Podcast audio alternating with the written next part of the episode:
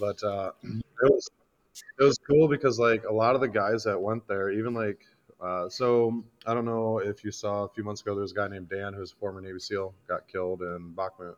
Uh, he was there originally too. But like a lot of these American soft guys had like extremely limited training on a lot of Russian weapon systems like SPG 9. Like the Rangers didn't have a fucking clue what that was.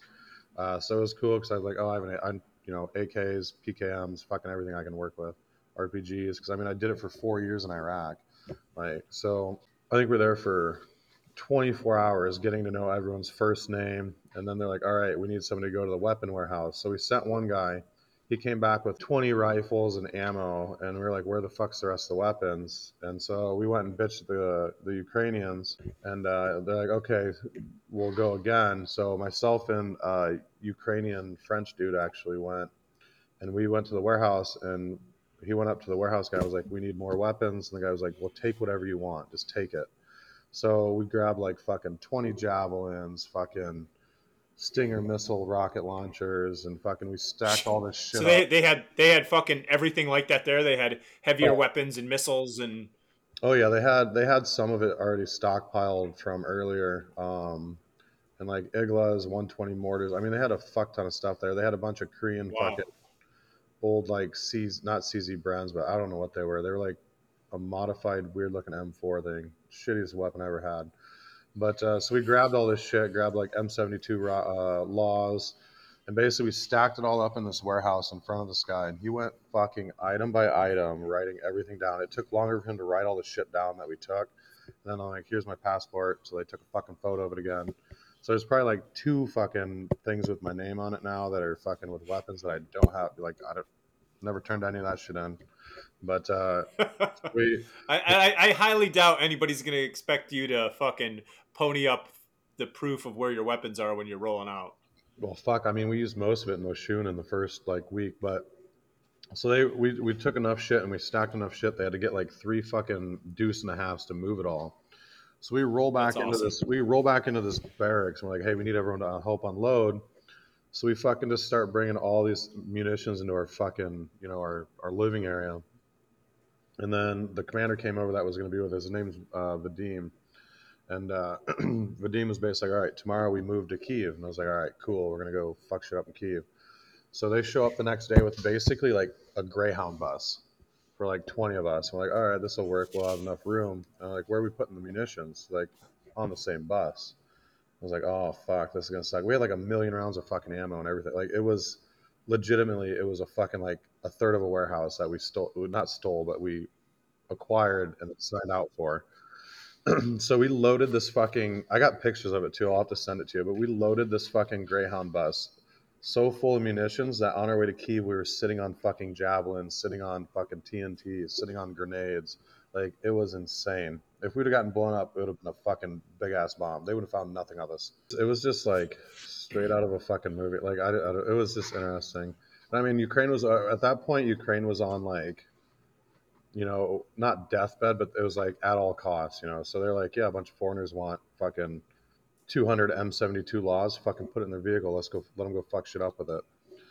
So we took this, we took this roundabout way to Kiev because at that point Russia had pushed down so far from the north that you couldn't take that main route into Kiev on the, it's like the M305 or the M05, whatever highway. Uh, so we got halfway across and you had to go really far south and then button hook back up. So we got into Kiev at fucking like midnight or one in the morning and it's just pure fucking chaos. They have fucking civilians manning these checkpoints and it's like they're so itchy on their trigger. It's like fuck, we're gonna get killed before we even get to our fucking first base.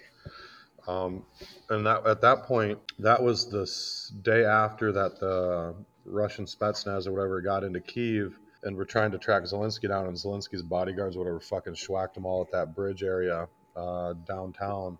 So like everyone was on it, like it was super tense. But we ended up getting into the uh, like location that we were gonna be at, which was like uh, fuck right downtown. I was like, we're gonna get rocketed, but it was whatever. Um, so we get there, and it's like probably 4 a.m. by now, 5 a.m we offload everything out of this thing into this new fucking building. You know, we're all geared up to go. We're like, yeah, let's go fuck shit up. You know, I don't even have body armor or Kevlar at this point. I'm literally wearing Dickies. I was just gonna ask you that. Did they like what they have for like PPE? Did they? You fucking guys didn't nothing. have anything yet. Whatever you brought is what you fucking had. Uh, they just gave us weapons. Um, and basically, like we got everything dropped off in this hotel, and the commander Vadim's like, "Okay, tomorrow we start ops." And like we all looked at each other and we're like, "Fuck that! We want to go out now." Like you know, fuck this. Let's go. Let's just go fuck shit up. And so like after like two more hour, like hours of arguing with him, it's probably like 10 a.m. now or 9 or 10. He's like, all right, fuck it. You want to go? Let's go. So he called some fucking transport trucks up. We're like, all right, what are we going to do? He's like, we're going to go patrol this forest. So we didn't know this at the time, but the forest that we were going to patrol was Moshun. So that's like north of Kiev, like direct front line. Um, the day earlier, Ukraine had blown that bridge up, which flooded some of that area, uh, and that's where the Russians were basically building pontoon bridges across because they were coming in from the Irpin Bucha area, and then they were also coming in from Moshun. So we got to this outskirts of Moshun. It's probably like we're probably kilometer and a half from where the Russians are attacking this village head on at, and we didn't know this. Like they're like, yeah, we're going blah blah blah this direction. No village name, nothing. We didn't know the village name until we were in the fucking village.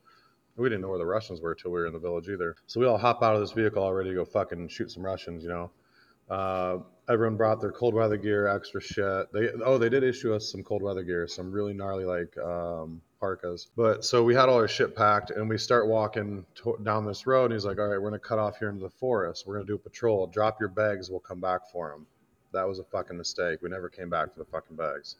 But uh, drop our bags. We start going through this woods. We just brought basically brought like about 20. We had like 20 M72 laws, two AT4s, I think a fucking some other anti-tank rocket, like a RPG 22 or something, and just a fuck ton of ammo. I'm carrying a PKM at this point with a backpack full of ammo. So we start walking through the woods, and it's just fucking fucking around, you know, just laughing, joking, and then like within five minutes of crossing that first uh, road. There's multiple roads like leading to Moshun, so we crossed one that was on like the south side of it because Moshun basically runs like along the the marsh area there. Uh, so we got past that first road and just got absolutely started getting smashed with artillery.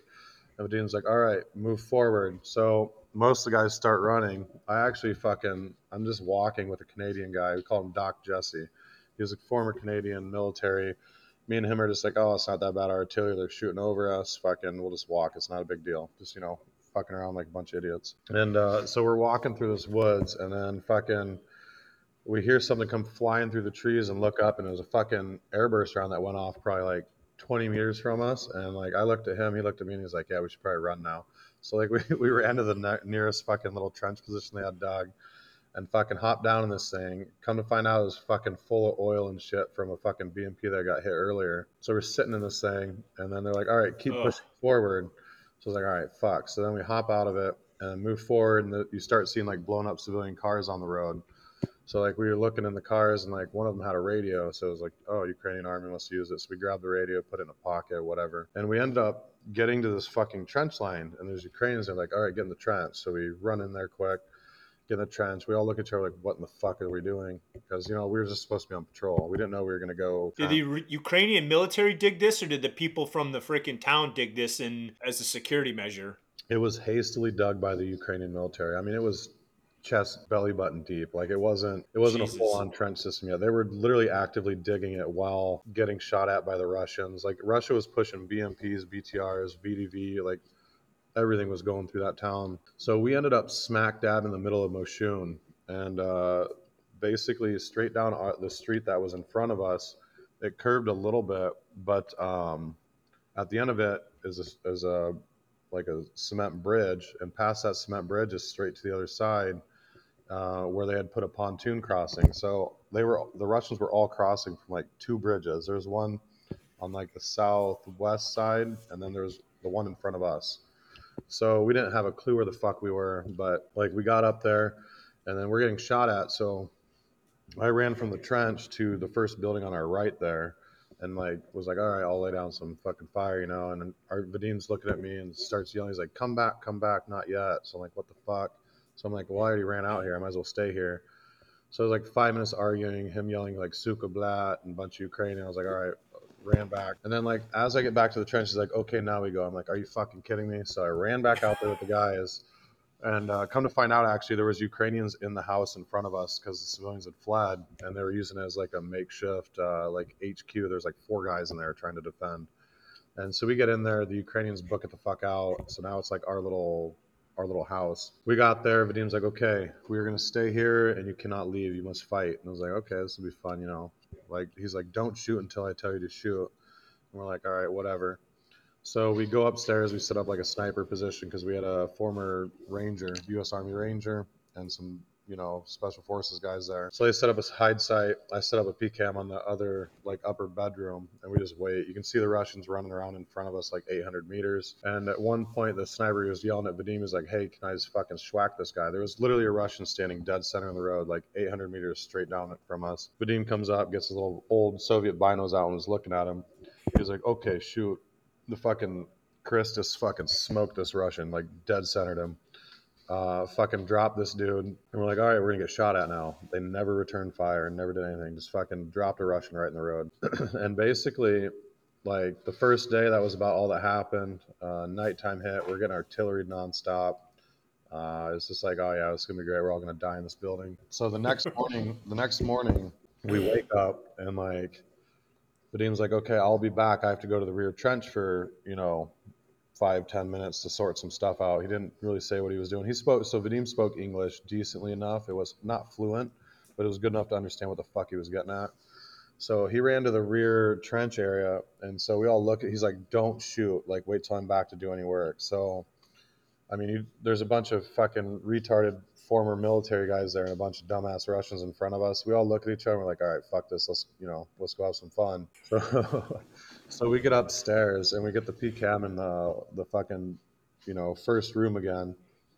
Uh, well, the second bedroom. The first room, the sniper gets up there and fucking, you know, the Russians are out front, so they start fucking just popping Russians like nonstop, just schwacking the fuck out of them. Fucking, I'm like, all right, fuck it, I'm gonna shoot off some PKM ammo. So we fucking unload some PKM ammo they start lobbing rounds back, and then artillery starts coming in rockets. So we all run downstairs and hide in the middle of this house because safest spot to be. And then like five minutes after that, we all look at each other like, let's start fucking hitting them with rockets. So I was like, all right. And they're like, well, you can't shoot these out of a fucking. They're like, you can't shoot an M72 out of a bedroom in the back glass. I'm like, fuck you guys, give me the rockets. So I grab like three rockets, run upstairs, prep these M72s, and like just peer out the window and like you can see the fucking Russians running into this building and you'd wait till they would stop and look at the windows and then fucking launch a rocket at them. Fucking nail these guys on the building to the left. And then fucking like 10 minutes later, there's more of them. So shoot another rocket, hit them in this other house. And the thing about an M72, if it's within a certain range, the booster doesn't all get expended.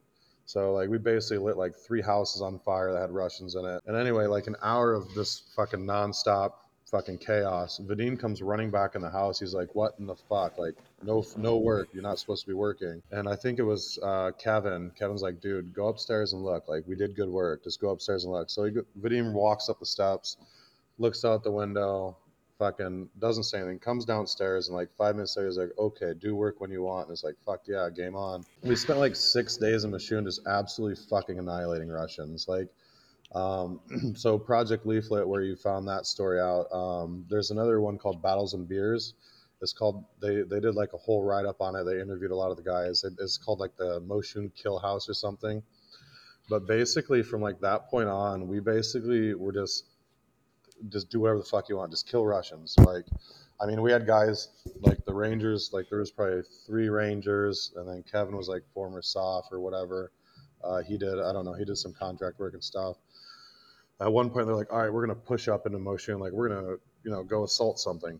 So these motherfuckers, I go down in this chicken coop and act as like a, like a fire support, you know, with a PKM. These motherfuckers ended up pushing like three quarters of the way through this uncleared village that's full of Russians.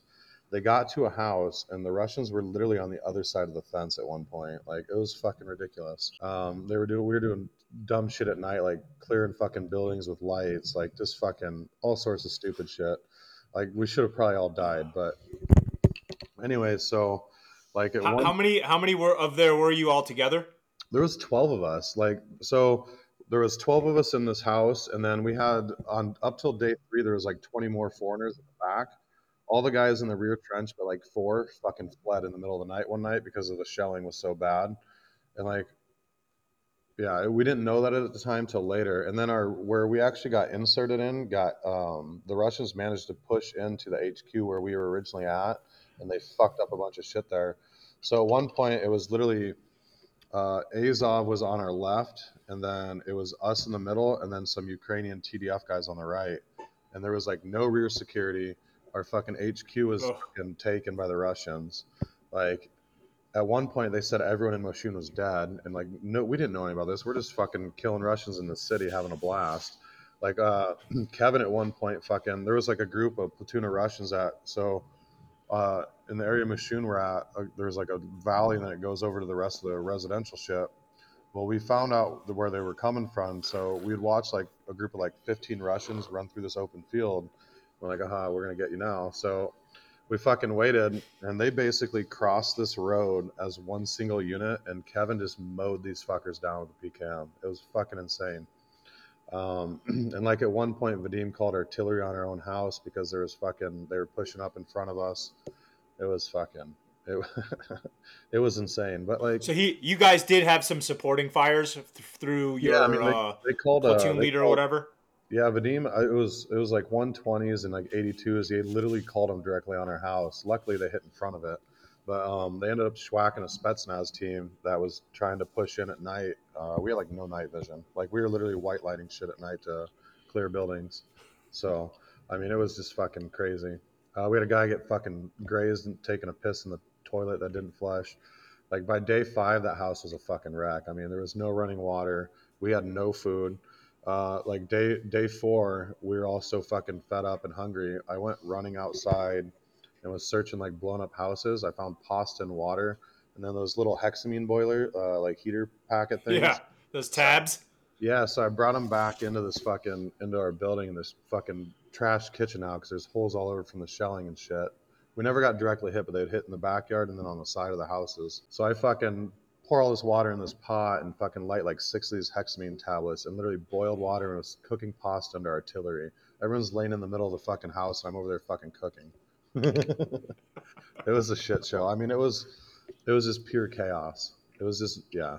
And then like you'd leave the house and they had snipers. The Russians managed to like I think they knew where we were at, but they just I don't know. They just couldn't hit the hit shit with their artillery. There's I don't know. But like you'd leave our house and they'd take pot shots at you through the fucking like sheet metal fence. It was insane. So that was day one.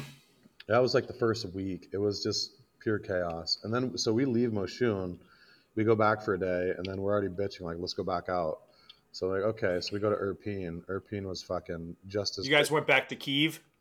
Yeah, yep. We went back to the main base, got gear, ate a fuck ton of food. The second time out, they're like, "All right, we'll bring food this time for you guys," which was nice because the first time they fucked us. We had no water. We had like we had we brought nothing. We didn't know what the fuck we were doing.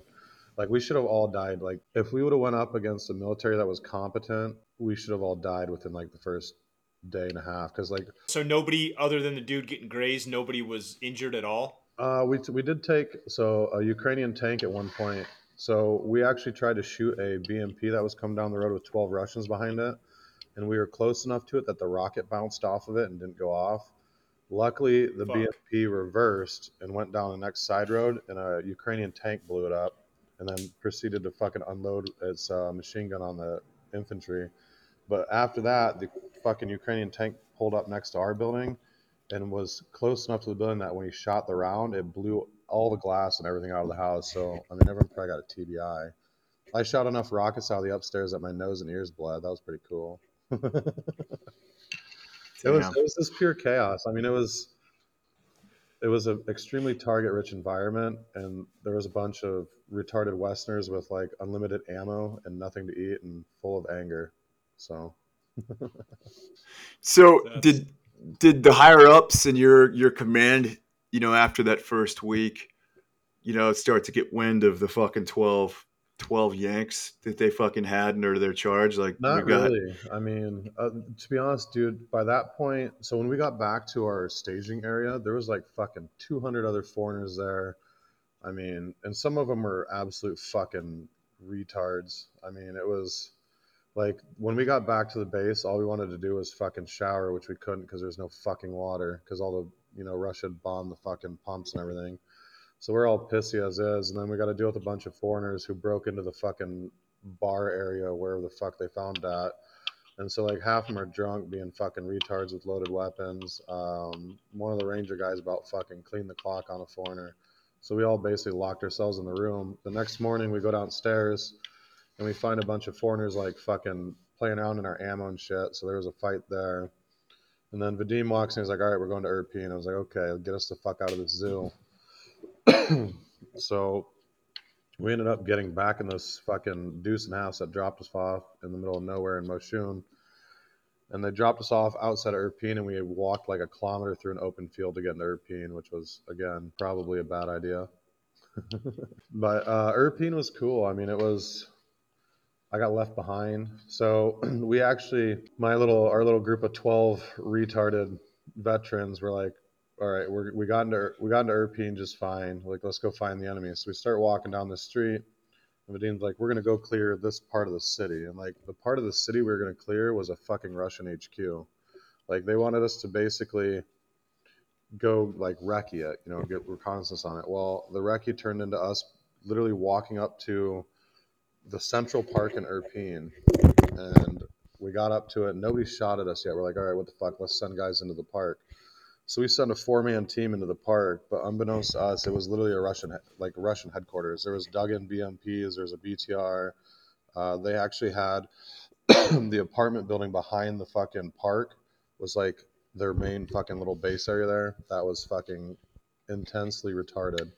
Luckily, the guys literally got like within 50 meters of the Russians before the Russians saw them and they saw the Russians. So it was like both sides were like, surprise, haha, motherfucker.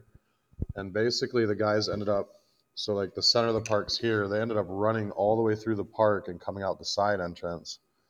And like i had a pkm but i couldn't see where these guys were at. Once all these shells started flying through like the russians are shooting the bmps so your 30 mic you know 30 millimeters are going off. Uh, it was myself and two british guys right next to me i had an aid gunner and then this other guy just was carrying rockets so like, what the fuck do we do? And I was like, well, we're gonna we'll pull back to there was a ledge where it dropped like the street goes like this, and then it dropped down into parking. So like we'll we'll go there and we'll we can have a better basis fire support. So we get over there, and basically it's like fucking thirty mil fucking hate coming from everywhere. Um, finally, our guys pop around this park and then come running, and they jump down the same ledge area. they come over to me. I'm like, well, where the fuck's the enemy? Like everywhere in front, just start unloading. So I was like, all right, let's do this. And so basically, I laid down probably like a hundred round fucking full auto on these fucking retards in the park, not even aiming, just shooting straight through the park. They run across the road and then scoop behind the building that we came in from. And unbeknownst to me, I figured they were gonna pull, you know, like supporting fires so I could then run across the road. But what happened is they someone threw a fucking smoke grenade out, and basically all the Russians did was turn and start shooting into the smoke. So I got left behind at this fucking roadway with like a fucking hundred plus Russians in armor in front of me, with a fucking Ukrainian who had a bolt action rifle and like ten rounds. It was fucking ridiculous. Me and uh, fucking crazy little Ivan Ukrainian got stuck there for like an hour and a half before we were able to get the fuck out of there. So yeah, my unit left me behind there. How far away was the distance? I mean, Oh, to link back up with your guys.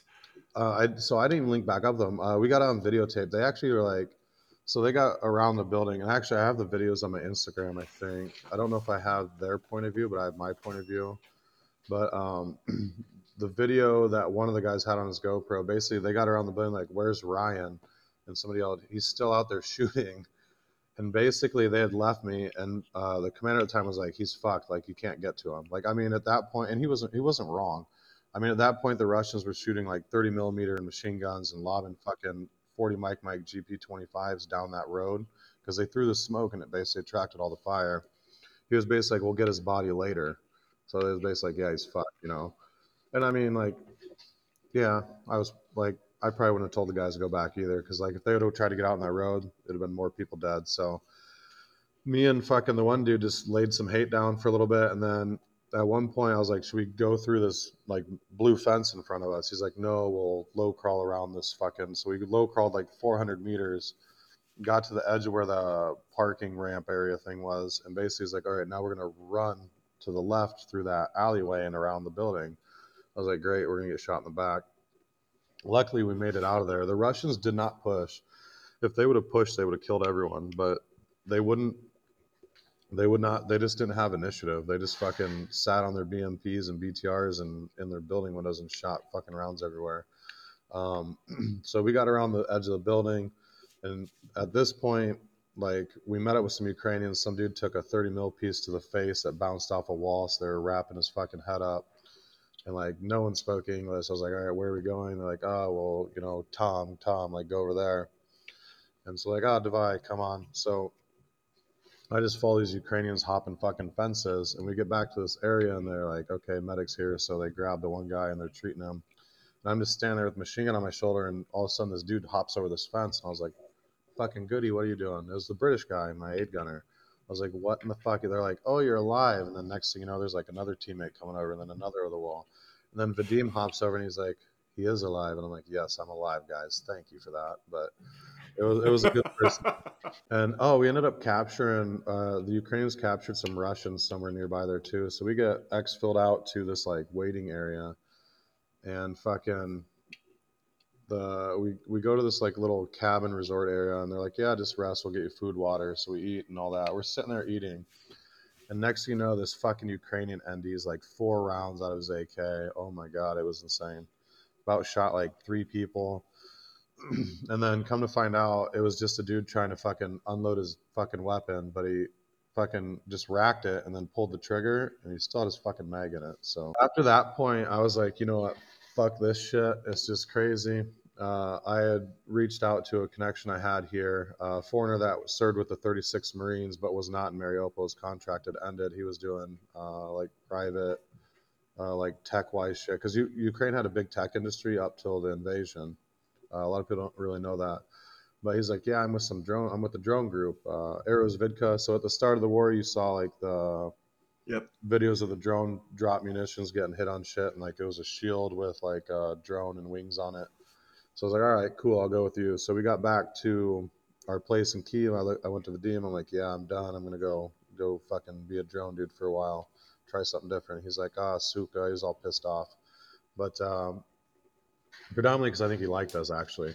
But uh, he, he, I, I Did the talk- rest of the guys end up staying together? What happened to most of those yeah, guys? yeah. So know? all those guys stuck out, stuck it out. But I was like, I'm gonna go with Aerorozvidka, and so there was some arguing because of the paperwork and shit. So I did all my paperwork I needed to do. Um, I still talk to Vadim too. Like me and him are cool. But uh, anyway, I ended up going with Aerorozvidka, and we ended up going like button hooking south out of Kiev, and then going up north uh, to a village called Malin, and then we went north of that. Malin was where the Ukrainian army was, most of their front line.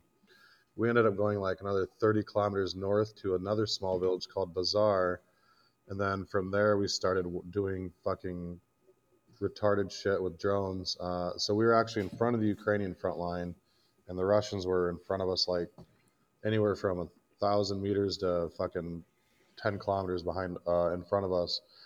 So we started like walking through the woods and just basically ambushing the Russians with uh, the like T-105 or whatever the Ukrainian big drone is. And that was like my first time learning drone stuff. Um, like the Aerorozvidka guys at the start of the war that were doing all that drone stuff on the large convoy, they're fucking crazy, but good crazy. I, I had seen some stuff that they were talking about. Um, and they assumed it was the Chinese. The guys were using the uh, off the Ukrainians were using that off the shelf stuff, proprietary freaking information to be able to track the drones. I mean, I think Jason and I were watching some of that stuff one day where they Yeah, would set a drone down, get ready to launch it, and a fucking some artillery or something would instantly come in. Yeah, so the DJIs and stuff, there's uh, the same company that sells the drones sells a security system called Aeroscope or whatever that can track the DJIs and some other drones. Not all of them, but a lot of them. Um, at that point in the war, though, it wasn't really done much. So Aerorozvidka had been building their own drones. Like the drones didn't come around in 2022. Uh, these this group of nerds, like combat nerds, you could call them. Like the dudes are really cool. I still talk to a lot of them. Um, you know, they started doing this 2015, 2016, 2017. Like these guys have been, they were drone, like race drone people that were just interested in tech. And like they had been building out their capabilities for years, just not, never had, they never had the opportunity to use it yet. So It was good. It was good with them. Uh, I showed them how to like cut apart 40 mic mics to then be able to take the inertia fusing out of them to then drop them. They showed me how to do it with the VOG. So it was like two terroristic minds coming together and building shit to drop on Russians' faces. And like they were ballsy too. Like we found a unit up there uh, in Malin because we'd get our supplies in Malin, drive back out, and then walk into the fucking woods.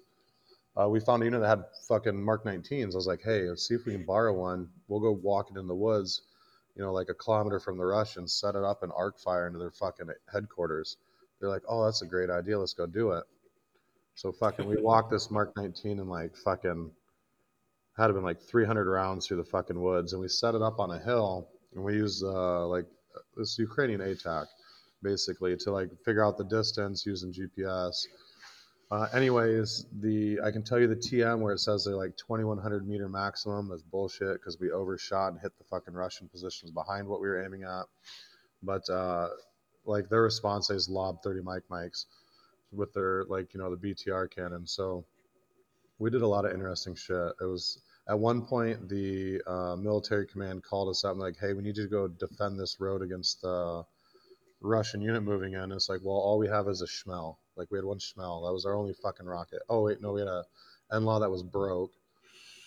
so they're like, all right, fuck it, whatever. We'll go sit at this fucking intersection try to shoot the first tank that comes by and hopefully not die.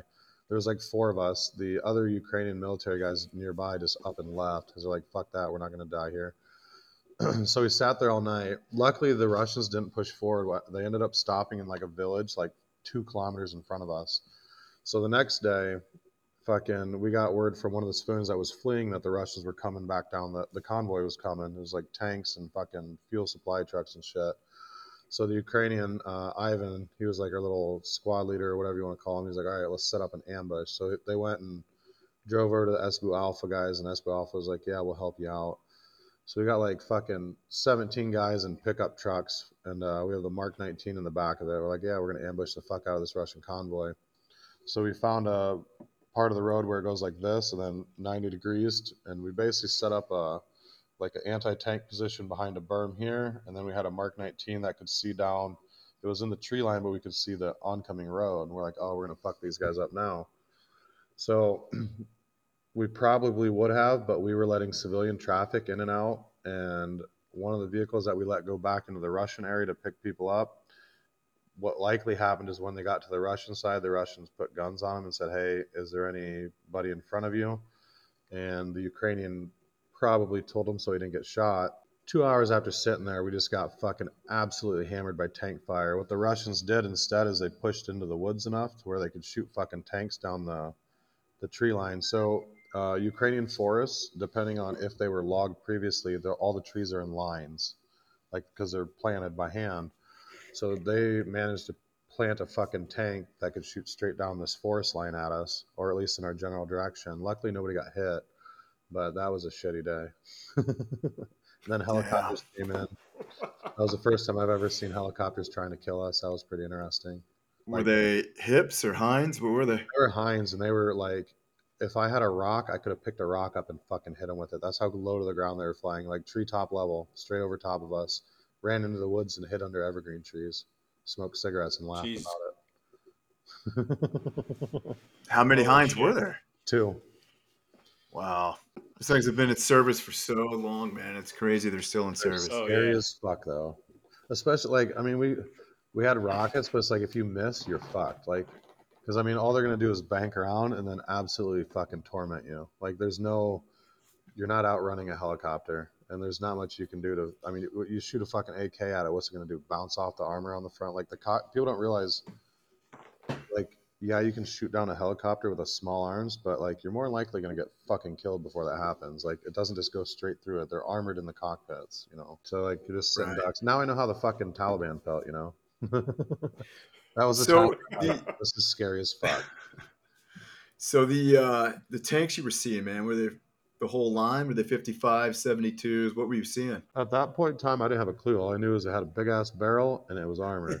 but uh, it was like T72s, you know. It wasn't like their super new ones. It wasn't the super old. It was just like their Gen 2 or whatever you want to call it.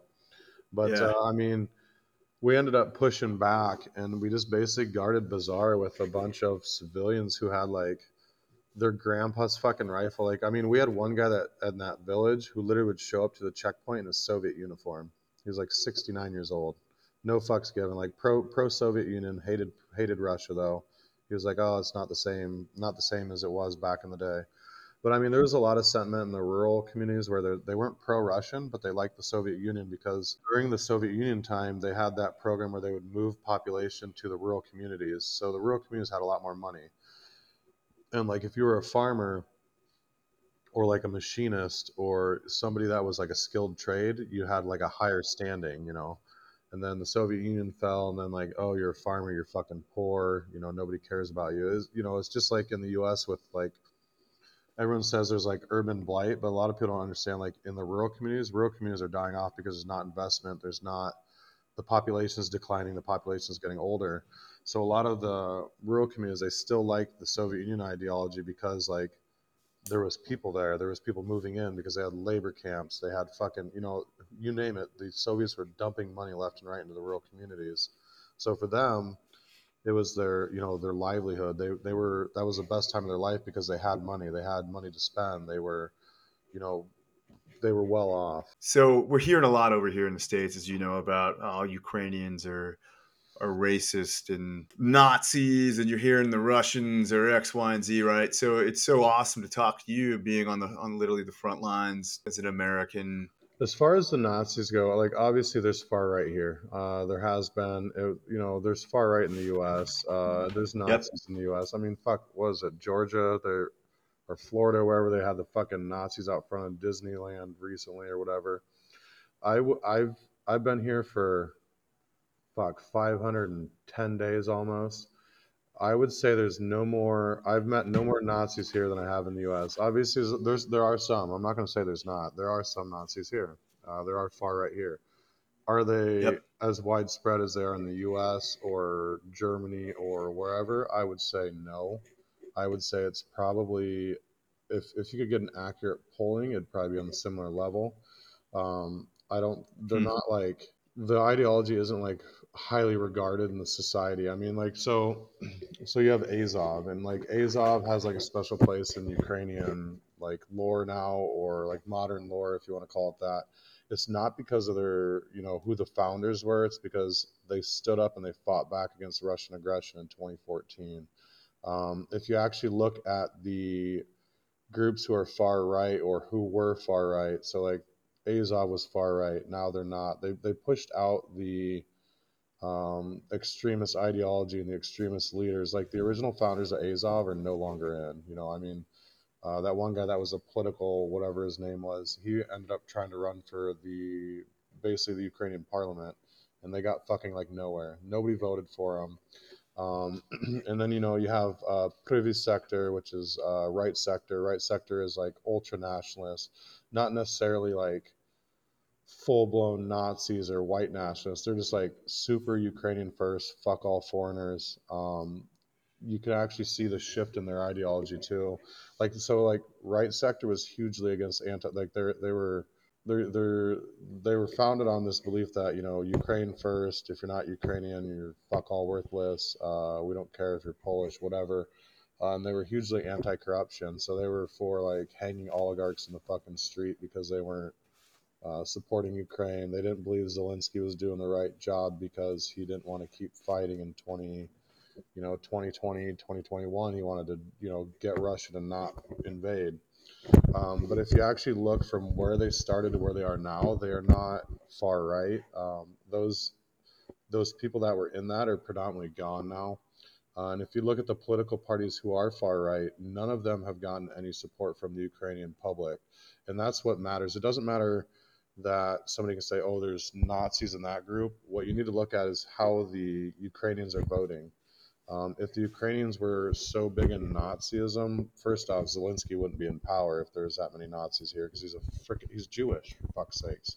You know that's counterproductive to Nazi ideology.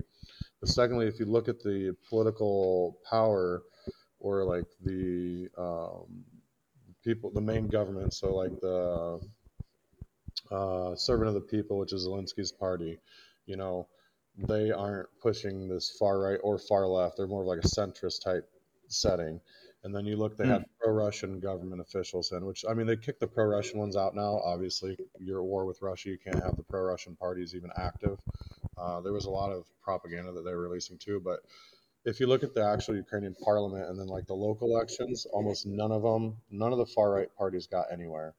None of the communist parties, for fuck's sake, really got anywhere. Um, which shows that if, if if there was a majority of far right people in this country, those parties would be, you know, in Yep. parliament. They would be actively changing the government. Instead, they're basically fucked off. Um, that doesn't mean I, I think Ukrainians could be a little bit more outspoken on not allowing that because so like governments are supposed to govern the people but at some point the and this is the same for the us elsewhere the people need to set society standards societal standards so like if it's, it's up to the citizens of that country to set you know we're not going to do this nazi bullshit we're not going to do racism the government shouldn't necessarily have to police freedom of speech and police ideologies um, I don't think they ever should anyway for a democracy. It should be up to the people in the communities to police their own. Um, so, like, the Ukrainians need to be a little bit more outspoken on being against the Nazi shit. Because right now, basically, if you see somebody walking the street with like a fucking swastika on him, the Ukrainians be like, yeah, he's a fucking retard. But like, they're not openly ostracizing him in public. Like in the U.S., if you wore a Nazi, like a swastika in my hometown, you'd probably get bitch slapped not because we have a bunch of Jewish people, just because it's not acceptable in society. Um, Yep. The people in Florida surprisingly didn't get bitch slapped recently. Uh, I I have nothing wrong with people punching Nazis, but um, but yeah, I think I think the Ukrainian public, I think if they were more, and, and I mean they are outspoken to a certain extent, but not to like the West. Like internally, they're outspoken against it, but you don't see it in the media. So I think Ukraine could do a little bit better on like public service announcements in English, saying you know like we don't accept this behavior, our society doesn't. But I don't know how you can really translate that from like Ukrainian to English, because I mean like they're not just going to run ad campaigns in English, you know, saying yeah we don't like this. But I think society, Ukrainian society is always moving forward. They're not ultra nationalists. They're not fucking white supremacists. Far from it. They don't. They don't care what. There's there's in the the other thing is is like they don't say they're patriots they say they're nationalists but like people in america need to understand like not every country in europe had issues with slavery. So like a nationalist here is basic patriotism. They're not like oh i'm a nationalist like i'm white nationalist. It's like no i'm a nationalist as in like i love my country i'm ukrainian first. And like trying to explain to them like you can't say that to a western audience because people in America are like, oh, they said nationalist. That means they're fucking, you know, racist scum.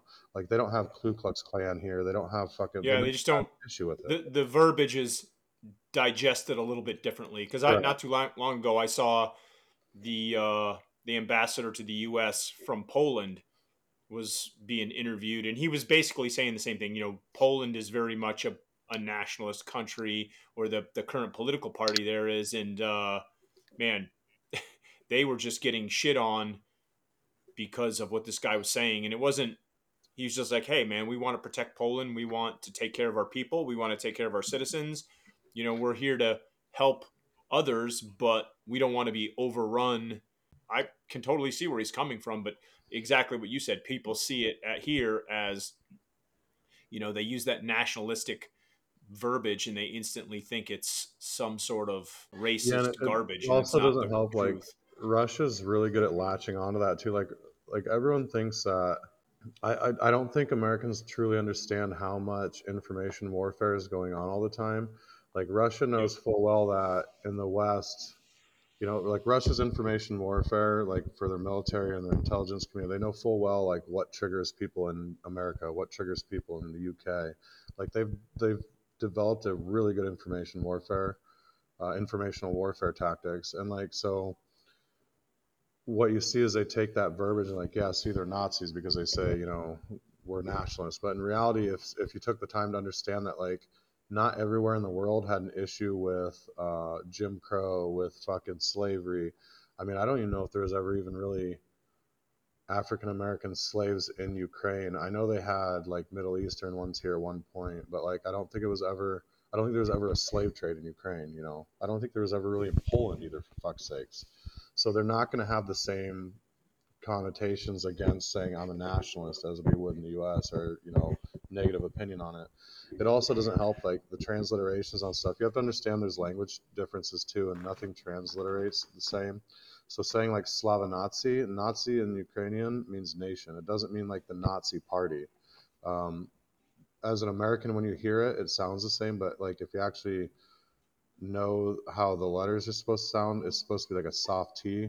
It's not like a Z, it's a soft T. So like when they say Slava Nazi, they're saying like glory to the nation, not like glory to Nazis, which tends to people in America typically don't understand that. So there's a lot of Very things interesting. going on that like I wouldn't say Ukraine's right wing by any means. Uh, they are conservative, but it's more of like you know that whatever you want to call it nuclear family type setting where like they believe you know the, the conservative and like orthodox christianity orthodox catholicism um, they still have a huge they're not as liberal yet as the rest of the west. I mean they're getting there though. I mean like nobody here really cares if you're fucking gay. Like they don't. There's gay people that serve in the ukrainian military. There are lgbtq whatever you want to call it. You know there's lgbtq plus um, there's fucking nobody cares. It's just not at the forefront of Ukrainians like daily lives. They don't give a shit.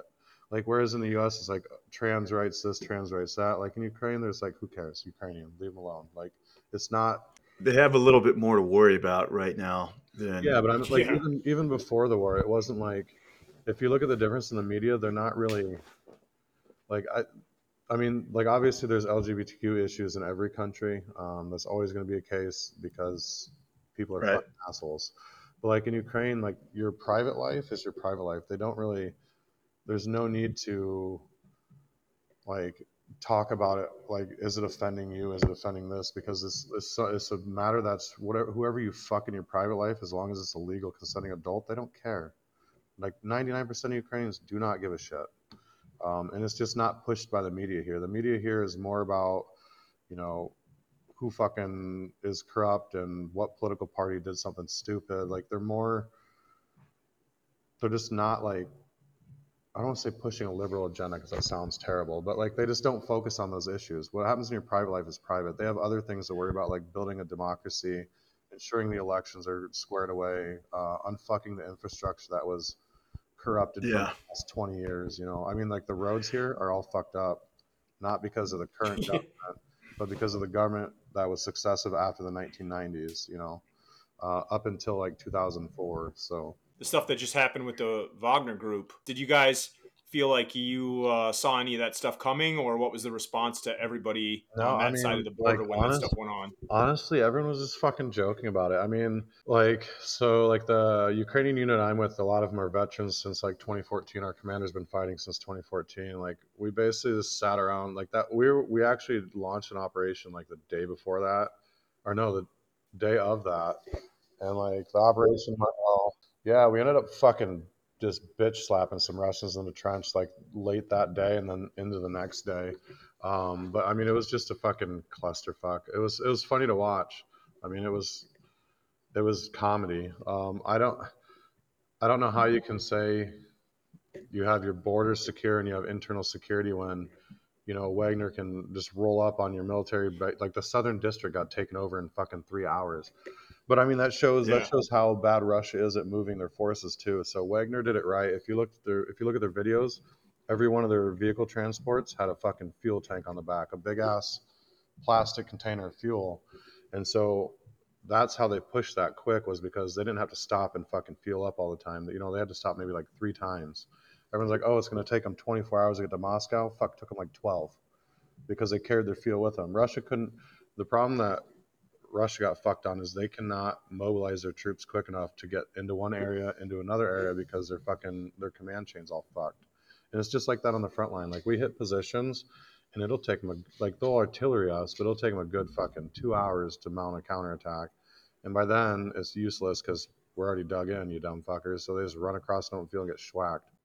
Have you, have you had any uh, direct contact with the the Wagner guys yourself? Not in our sector. I have previously. I was in Bakhmut for a little bit, and then um, a lot of the other guys here. Uh, so more than 20, less than 100 uh, foreigners now that are under like my command, and then obviously Ukrainian command above us, because uh, we do joint operations with Ukrainians.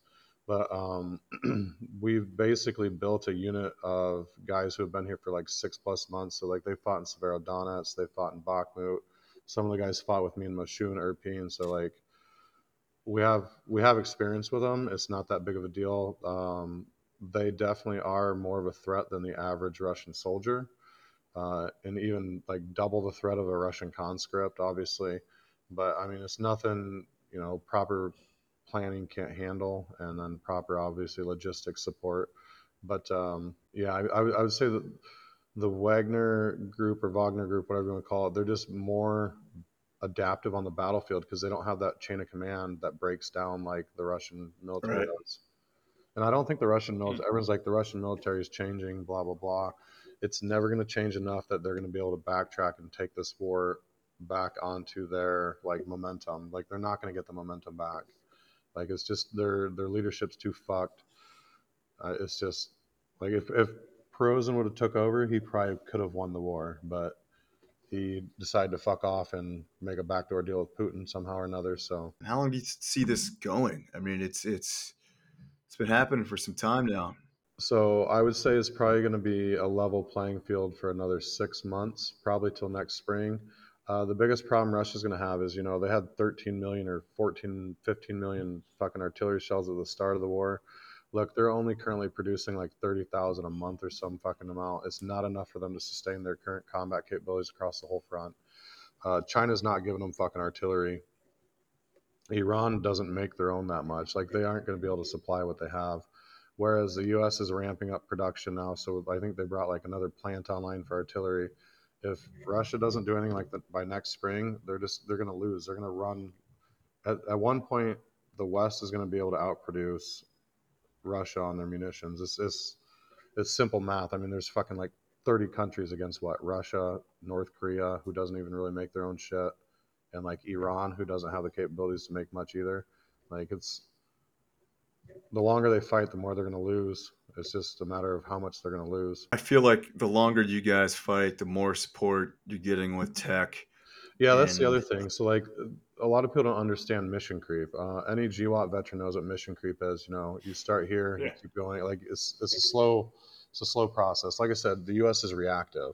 So yeah, like seven months ago, yeah, Ukraine got HIMARS, and then you look now they got Storm Shadow. Now we got cluster munitions. Like, I don't know if Russia doesn't realize this yet, but it's going to keep increasing. Like the technology aspect, like obviously we're not going to get fucking nukes or tomahawks to Ukraine, but everything else under the sun is going to be coming out soon. You know, anti-ship missiles, torpedoes, other shit's going to come. It's just a matter of time. Um, and I it's annoying that the U.S. takes so long to do this, but they do it in a manner that's digestive for the American public on, you know, why is this needed? Uh, but at the same time, it sucks because a lot more Ukrainians are dying because we take so long to get this tech into Ukrainian hands and get them trained on it. Like F-16 pilots should have been trained fucking nine months ago, but it's a slow mission creep for the U.S. We're reactive. What do you think the pulse is of the the people of Russia towards the movement against Ukraine? Do you think it's changed? Is, it's, is it ramped up? Is it the same? No, honestly, I mean, like it hasn't changed. Like the Russians aren't against the war because Ukrainians are dying. If anything, they're against the war because it's hitting their pocketbooks. Um, honestly, I'm not a big fan of the Russian public. Like everyone's like, oh, they can't protest. It's like they can protest. They just have to accept the consequences of protesting. Like, uh, like uh, I recently posted like, yeah, we just schwacked like 100 Russians five days ago or something on operation, like, oh, they were just conscripts. It's like, yeah, but they had a choice. They could either fucking die over here or they can spend five years in jail. You know, I would rather spend five years in jail and get fucking schwacked by a bunch of dudes with fucking AKs screaming their heads off in a different language. You know, I mean, like, they have a choice. Are, are, you running into a lot of? Are you guys running into a lot of conscripts? Oh yeah, they get fucking like our last operation was against all conscripts. They got fucking white. Really? I mean, we got in the trench within a minute. That's gotta that's gotta suck, man. I, I don't I don't have like exactly what you said. If if if somebody tried to drag me out of my house and be like, hey, you're gonna go fucking next door and fight fucking some other country and, and I have no idea what I'm doing, I'd rather go to jail. It just it blows me away that they send these dudes into the fucking meat grinder and they're just killing these these completely untrained people. It's it's insanity that Russia keeps doing this. I mean, I, I can't even imagine what a joke it must be to run into these guys in the fucking battlefield. I mean, yeah. So the unit I'm with, it typically takes the Ukrainians like six minutes from the time they dismount to get in the trench. Our last operation, we were within the trench within a minute and had hundred meters cleared in five minutes, and fucking just absolutely slaughtered them. It wasn't even. I mean, it like the guys were joking on the way back, and we had two guys get shrapnel wounds. One from a fucking grenade they threw themselves like an idiot, but that's just training on that part. But I mean, it's just no. If if it wasn't for Russia's artillery superiority, it would be the war would be over in a week. Like their their their ground troops, the conscripts are fucking garbage. The only ones that are putting up a decent fight would be like the Luhansk People's Republic because a lot of them are veterans, the Donetsk uh, People's Republic, and then Wagner. Otherwise, the the the conscripts they're putting on the front line in front of their regular armed forces, they're just fucking meat. Like I mean, it's they're they're they're not trained, and like a lot of the Ukrainians aren't either. But the problem is, is there's enough Ukrainians now that are getting trained by the West that their eight weeks of training, if they survive the first 12 days on a battlefront, you know, I go by like a fifth, like a 12 to 15, and then 90 day rule. If you survive the first 15 days, you got your battlefield awareness, you got your head on your, you know, you got your head on straight. You know what's going on in your area now. So from the 15 days to the 90 days, you can fucking kill a lot of people if you're if you're you know self-aware of what's going on and you pay attention. After 90 days, you usually need a break because then people just start not giving a fuck. But um, especially the lower trained troops. But the the training differences probably aren't seen as much yet, but you're going to see it increasing. Like Ukraine's not used to using Western armor, but just wait. Like there was a bunch of vehicles blown up at the 47th. Okay, well Western armor and how we deal with things in like a doctrinal way is different than how Ukraine has typically done it. You know, usually you put your armor out and then you have like 12 guys run behind it. That's the Russian way. Um, Yep. So they're slowly shifting to this NATO way, which is put your guys in the fucking armor and then go through and find a breach point and then hit it. And so, you know, this is their first time doing it in a NATO standard. So the first few times are going to be, you know, shitty, especially with the amount of mines going through here. The the West really didn't supply enough like mine clearing shit, but at the same time, our doctrine in the West, we don't focus on mine clearing because we have superiority in the air, the sea, the fucking everywhere, you know. So, Yep. um, but the longer that these units get to this front, like the more that these units get to this front line and they, you know, use those lessons learned from the failed attacks, it's not going to go well for the Russians. Just give it time, especially if we can get like if my guys had Bradleys right now, it really wouldn't go well for the Russians because most of my guys are former mechanized, and so like they know how to shoot them, they know how to repair them, they know how to drive them.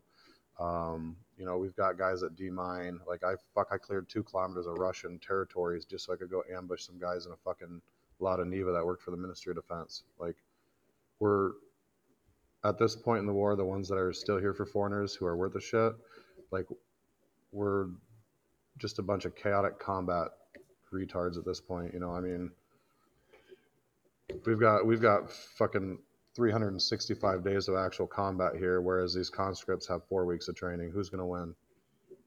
You know, Yeah, tri- the trials and tribulations and scars, like you've got it. It's it's ingrained in you now, especially Iraq, especially the American military. Man, you've got you're getting in Marine terms pretty fucking salty. Do you have any visibility of active U.S. people over there, either training or getting involved in any of that stuff? Any of the agency guys, or we've got dudes over there, at least in the training side of things. I'm wondering if you've run into anybody or seen any of it. I mean, I don't, I don't know. I've heard the rumors that there are. I will say that there's obviously Americans here. I don't think they're really doing a training approach. I think they're more the hands off. Like obviously they have people who are, um, you know, watching the flow of weapons coming in, um, tracking where the weapons are going. So like everyone's like, oh, weapons are getting stolen. Like, dude, I'm telling you, every fucking weapon that comes across that border is literally written down, put in a computer system, and that database is watched. Um, at the start of the war, did shit go missing? Probably. Is it happening now? Like with the advanced technology shit, no. Uh, are there AKs going missing and M4s? More than likely. I mean, I fuck. It happens with the U.S. military in Iraq. It happened in Afghanistan. You know, it's you can't stop it. But like, are javelins going missing by the dozen? Fuck no. Like, if you take a javelin now and you go shoot it, bring the fucking empty tube back, or you get your fucking ass raped. They'll make you go out and get the fucking thing. You know, like, oh, you didn't pick it up, go back. You know, is it like they're they're. Is there Americans here? More than likely. Are they doing a lot of like frontline shit? Fuck no. Like the U.S. is pretty good on price setting their boundaries on what is going to be acceptable and what's not. Like weapons monitoring. Yep. Yeah. CBRN shit. Yeah. Um, as far as like frontline advising, fuck no. Like the U.S. has a technology now where they can do man in the middle from fucking Hawaii. You know, they don't need somebody. Yeah, yeah. Um, we have the technology where we can literally advise from a beachfront property in fucking Malibu, you know, or wherever. Yeah, and you're you're 100 percent right on that. I mean, I know that shit's been going on for a while, and it's that's kind of documented that there's heavy intel, info, information on troop movements and all that stuff. So we all know that's going on. I mean, they they have the training programs set up in fucking Western Europe. I don't think they really need to put like the more advanced like soft guys actually on the ground to train people here, especially when the training bases are going to be better in the West. Um, I mean, like, could they put a base in Western Ukraine and train people how to drive tanks? Yeah, sure they could. Are they going to get the same quality of training as they would on like a base in Britain? Fuck no. I mean, the bases in Britain for tank driving are going to be ten times what you're going to find in Ukraine. So yeah. Yeah. the yeah. logistics behind Well, it. have you ever been have you ever been out to Hohenfels in Germany? I have not. Yeah, I'm sure it, but that's a big armor open training space, and I yeah, you're 100 percent right, man. I guarantee that that space is probably being used for uh, you know tra- Bradley training and different maneuver stuff. If you put a couple thousand Americans here with proper support, would it make the war go quicker? Probably not. You need like a hundred thousand American troops with a hundred thousand fucking headquarters HHC guys to make a big difference. And honestly, like the if if the U.S. would just give you the technology, like fucking give us night vision for fuck's sakes. Like all those PVS sevens still in the U.S. stocks, send them over. If we had night, like a lot of people thought Bradley's was going to be a massive game changer. Here's the deal: Bradley's have the technology to do night operations, but the soldiers don't. If we had fucking night vision for like say the 47th or whatever unit has fucking Bradleys, you give them the fucking shit that they can do operations at night, give them MICLICs, give them fucking APOBs for mine clearance. They'll fucking wipe shit all night long, but they don't have, they're only getting part of the fucking, you know, equation. Like, oh yeah, here's Bradley's with thermal and night vision. Okay, that's great. What about Yeah. the troops that are going to leave the Bradley to go assault shit? Well, they don't have it, so they can't do night ops, you know? I mean, they could, but it's like fucking wandering around in the dark ain't going to be any fun. So, do you think that's U- Ukraine's biggest weakness is their their uh, inability to f- kind of fight effectively at night? Yeah, I mean, we everything. I would say majority of the operations outside of like their Ukrainian special forces and some select groups, like a majority of them, they can do night operations, but it's not going to be as effective. And they do do night operations, Right. but it's like if you give a thousand sets of night vision to a brigade and you give them, you know, 12 Bradleys and five Abram tanks, they're going to be able to do a lot more damage, a lot quicker, and a lot more accurate when the infantry have the fucking night vision. But Yeah, absolutely. I, I don't know. Like the U.S. is focused on the heavier shit a lot of the times, but like if we gave the right tools to the people on the ground, like the actual infantry would do a lot more work. But um, you know, getting night vision to 200,000 guys is probably going to be hard. Obviously, it would take a lot of stock out, but would it end the war quicker? Definitely. I mean, if we had night vision, we'd be doing night ops every fucking day. I mean, hands down. Yeah, with IR lasers coupled Oh, for sure. Even I mean, not you don't even need them. Like fuck, our engagements are ten meters, five meters. Like square up and just blast. But I mean, just night vision in general. Yeah, the Russians have thermal drones. We have thermal drones. They have thermal scopes, but a thermal scope ain't gonna save you from twenty dudes rocking night vision, rolling up on your trench in a Humvee with blackout. Like, sorry. I mean, from what we talked about before, it sounds like you're going to stay there until the end, huh? Yeah, uh, fuck. I mean, I've been here. I need to take a vacation at some point. Like, But yeah, I mean, like hopefully after the counteroffensive, uh, whenever that ends, fucking November, December timeframe, um, I'll probably go take like two weeks. We get like 30 days of leave a year, so I'll probably take like two weeks and come back. Um, I know some of my guys are going to take leave here soon, so I'll probably be one of the last ones that goes. But I mean, we're doing good work right now, so keep up the momentum while you can. I mean, our morale's high. Yeah, I was about to ask you, man. How's your morale? How's the morale? Your, your guys next to you, your left and right. The only thing my guys bitch about is we don't do enough operations, and it's like, well, it takes time to plan them, motherfuckers. You know, like they're they don't get to see the planning. I mean, they do, but they don't see like every step. Like we bring them in, we do like more of a hey, you two go plan this, you two go plan that, come back with an idea, and we'll see if it matches, but or meshes. But uh, yeah, I mean, I'll be here. What's your position right now?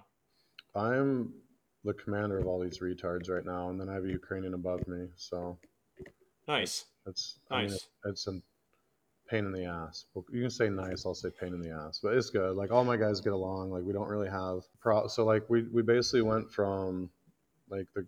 So I was in the International Legion recently to help build out one of the battalions. Um, it was going well for a while, and then just some fucking leadership fails. Uh, so I said, fuck that. Grabbed like the core group of guys that helped build it with me. Um, like 25 of the core group all came over here with me, and then we started doing um, like invite only. That way to filter out all the fucking retards uh, that didn't have military experience, um, weren't planning on being here for like six months. So like in Ukraine, you can cancel your contract at any time, and that's fucking retarded because like the first month you have to build unit cohesion train, build the SOPs back for the new guys.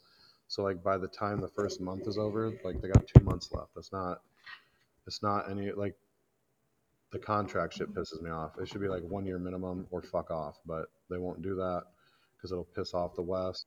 But um, so yeah, like we basically do invite only now. So like if your friend's over here and he wants to come for six months, perfect. Send him over. We'll get the paperwork done, get him moving in the unit. Uh, they have to be good with trench assault. That's another thing a lot of fucking Westerners don't want to do. they come over here thinking like, oh, I'm gonna do recce and be special forces. It's like, where's your fucking skills? You know, I mean, like, oh, I was 19 Delta, cool. You're a Cav Scout. You're still trench assault. Get the fuck in there. It's it's an it's annoying. Like, we had some people that wanted to come, like that were going to join. They came down like, oh, you live in the trench and you live underground. It's like, yeah, what do you fucking expect? We get artillery. What do you expect? We finally like weeded out all the retards, luckily, and now it's basically like invite only. And like the first question I asked me, like, do you want? Can you assault a trench? Like, are you physically in shape to assault a trench? Mentally, are you here? You're gonna get shot at. Fucking the minute you get in a Humvee to the time you dismount, you're fucking getting shot at. If you can't handle trench assault, don't come. Plain and simple. Are you guys still getting volunteers, like whatever, experienced guys coming from the states who are wanting to join up? Not really. Like a lot. To be honest, I don't think the SF guys want to do trench assault. like I mean, we do we do have some here. Like some of the guys here are fucking like soft. Like they were in one of the groups. Uh, we have rangers. Like rangers, dude. Rangers are fucking like yeah, trench assault. Fucking let's go do it. You know, let's like let's go raid the. Yeah. So like the Rangers, they're all on board all the time, which is fucking amazing. But like the more experienced like special forces guys are like, uh, no, I'm good on that. You know, and I don't blame them. Like their skill set. Rangers are fucking hard hitting light infantry, and that's not what Army Special Forces do. You know, that's yeah, yeah they they can do it in a, if they're forced, but that's not their job. You know, so yeah, yeah we hit hard tip of the spear in the yeah. sense if it's a hard right. hit, right, instead of a blunt fucking object and fast. The Ukrainian unit we're with basically use us as sledgehammers, and it works out great because yeah. like if they can't capture her, like, all right, you guys go try, and it's like, all right, let's go fuck this shit up. Um, and we do like joint planning, like our command, you can tell who was trained in the West and who wasn't, or who worked with the West, because like there's just a change in mentality with the command. They're more of like, okay, let's sit down, let's plan this out. You know, it takes like a four, five, six, seven, eight days, whatever. They don't care. Like our commander will basically sit there until he likes it, and everything's good. Like it's you can tell a difference on the unit. So the more the more that these guys, these these Ukrainians go get training in the West, the more of these like better officers, better NCOs are coming back. And that's again like if like if Russia can't do anything in the next six months, by next spring they're fucked. Because like you're getting Ukrainians who are getting top-notch training, who are you know I mean they're not just training your standard conscripts. There's officers getting training. There's fucking you know they're doing top-down training. Obviously it's not every officer, and it's more of the enlisted for the assault stuff. But like the officers are getting trained too, and it's it is having an effect on the battlefield. Uh, and you're going to only see that increase as they get more experience with the Western, you know, operational standard as far as like NATO goes for doctrines. I talk about this for hours. I know, I know. Kind of, I think this might be a good place to sort of get into wrapping this up a little. So our donation stuff, just to be clear, is not for the lethal aid. It's basically so we actually developed flamethrowers that we're going to start using for trench clearing, and that's like a touchy subject in itself. I really don't give a fuck about that. We're here to win a war. Um, it's not against any fucking convention or whatever, but we're trying to get the Nomex suits so that our guys are fire safe at least as much as possible while we're burning Russians out of trenches. Yeah, just lay all that stuff out, man. And, and, and like you said, you guys need whatever soft goods equipment that you need for that type of support. What's your, what's your um, PayPal info? All right, perfect. I can do that. And we do like itemize, like we're gonna itemize everything too. So because there's a lot of issues with people saying like stolen this, stolen that. So everything will be itemized with cost. So You know, in closing, dude, is there something that you would like the the listeners and the watchers to know? You know, there's a, some kind of message you want to say that hasn't been said before. I guess something you want to get off your chest in some way. mainly geared towards the Americans. Like you got to understand, like so we're this like beacon of democracy and stability. Um, when another country decides it wants to move towards democracy, we should support that. If they get attacked, we should support that. Um, being one of the main, not founders, but being one of the more modern founders of a democrat, democratic movement, you know, we should be trying to, you know, as long as countries are moving towards democracy, we should support their movements. Um, I'm not saying that we need to put boots on the ground. I'm not saying that we need to throw money at them, but there are ways that we can support countries. Ukraine just happens to be a way that we can support democracy by arming them to kill the Russians and get them the fuck out of the country. But um, you know, this whole isolationist movement that we're doing nowadays isn't productive for democracy worldwide. It's not productive for anyone worldwide. So just open your minds and understand that. It's a unique take on it, man. I appreciate that. Yeah, absolutely. Well, I, I we both would would love to check in, you know, and do a round fucking two, maybe six months from now. Um, yeah, I'll still be here. Well, I mean, obviously, dude, we want to stay in touch with you and give a fuck about your well being, dude. And I'm not want to try to tell you to stop by any means, man. But fucking, you know, we'll talk after we hit record on this. But Perfect. you know, stay safe and fucking stay the fucking course. And you're doing what you want to do, man. And I, I, I think that's a, a, a fucking cool thing. All right. For hey, sure, thank, man. Thank Absolutely. you very much, guys.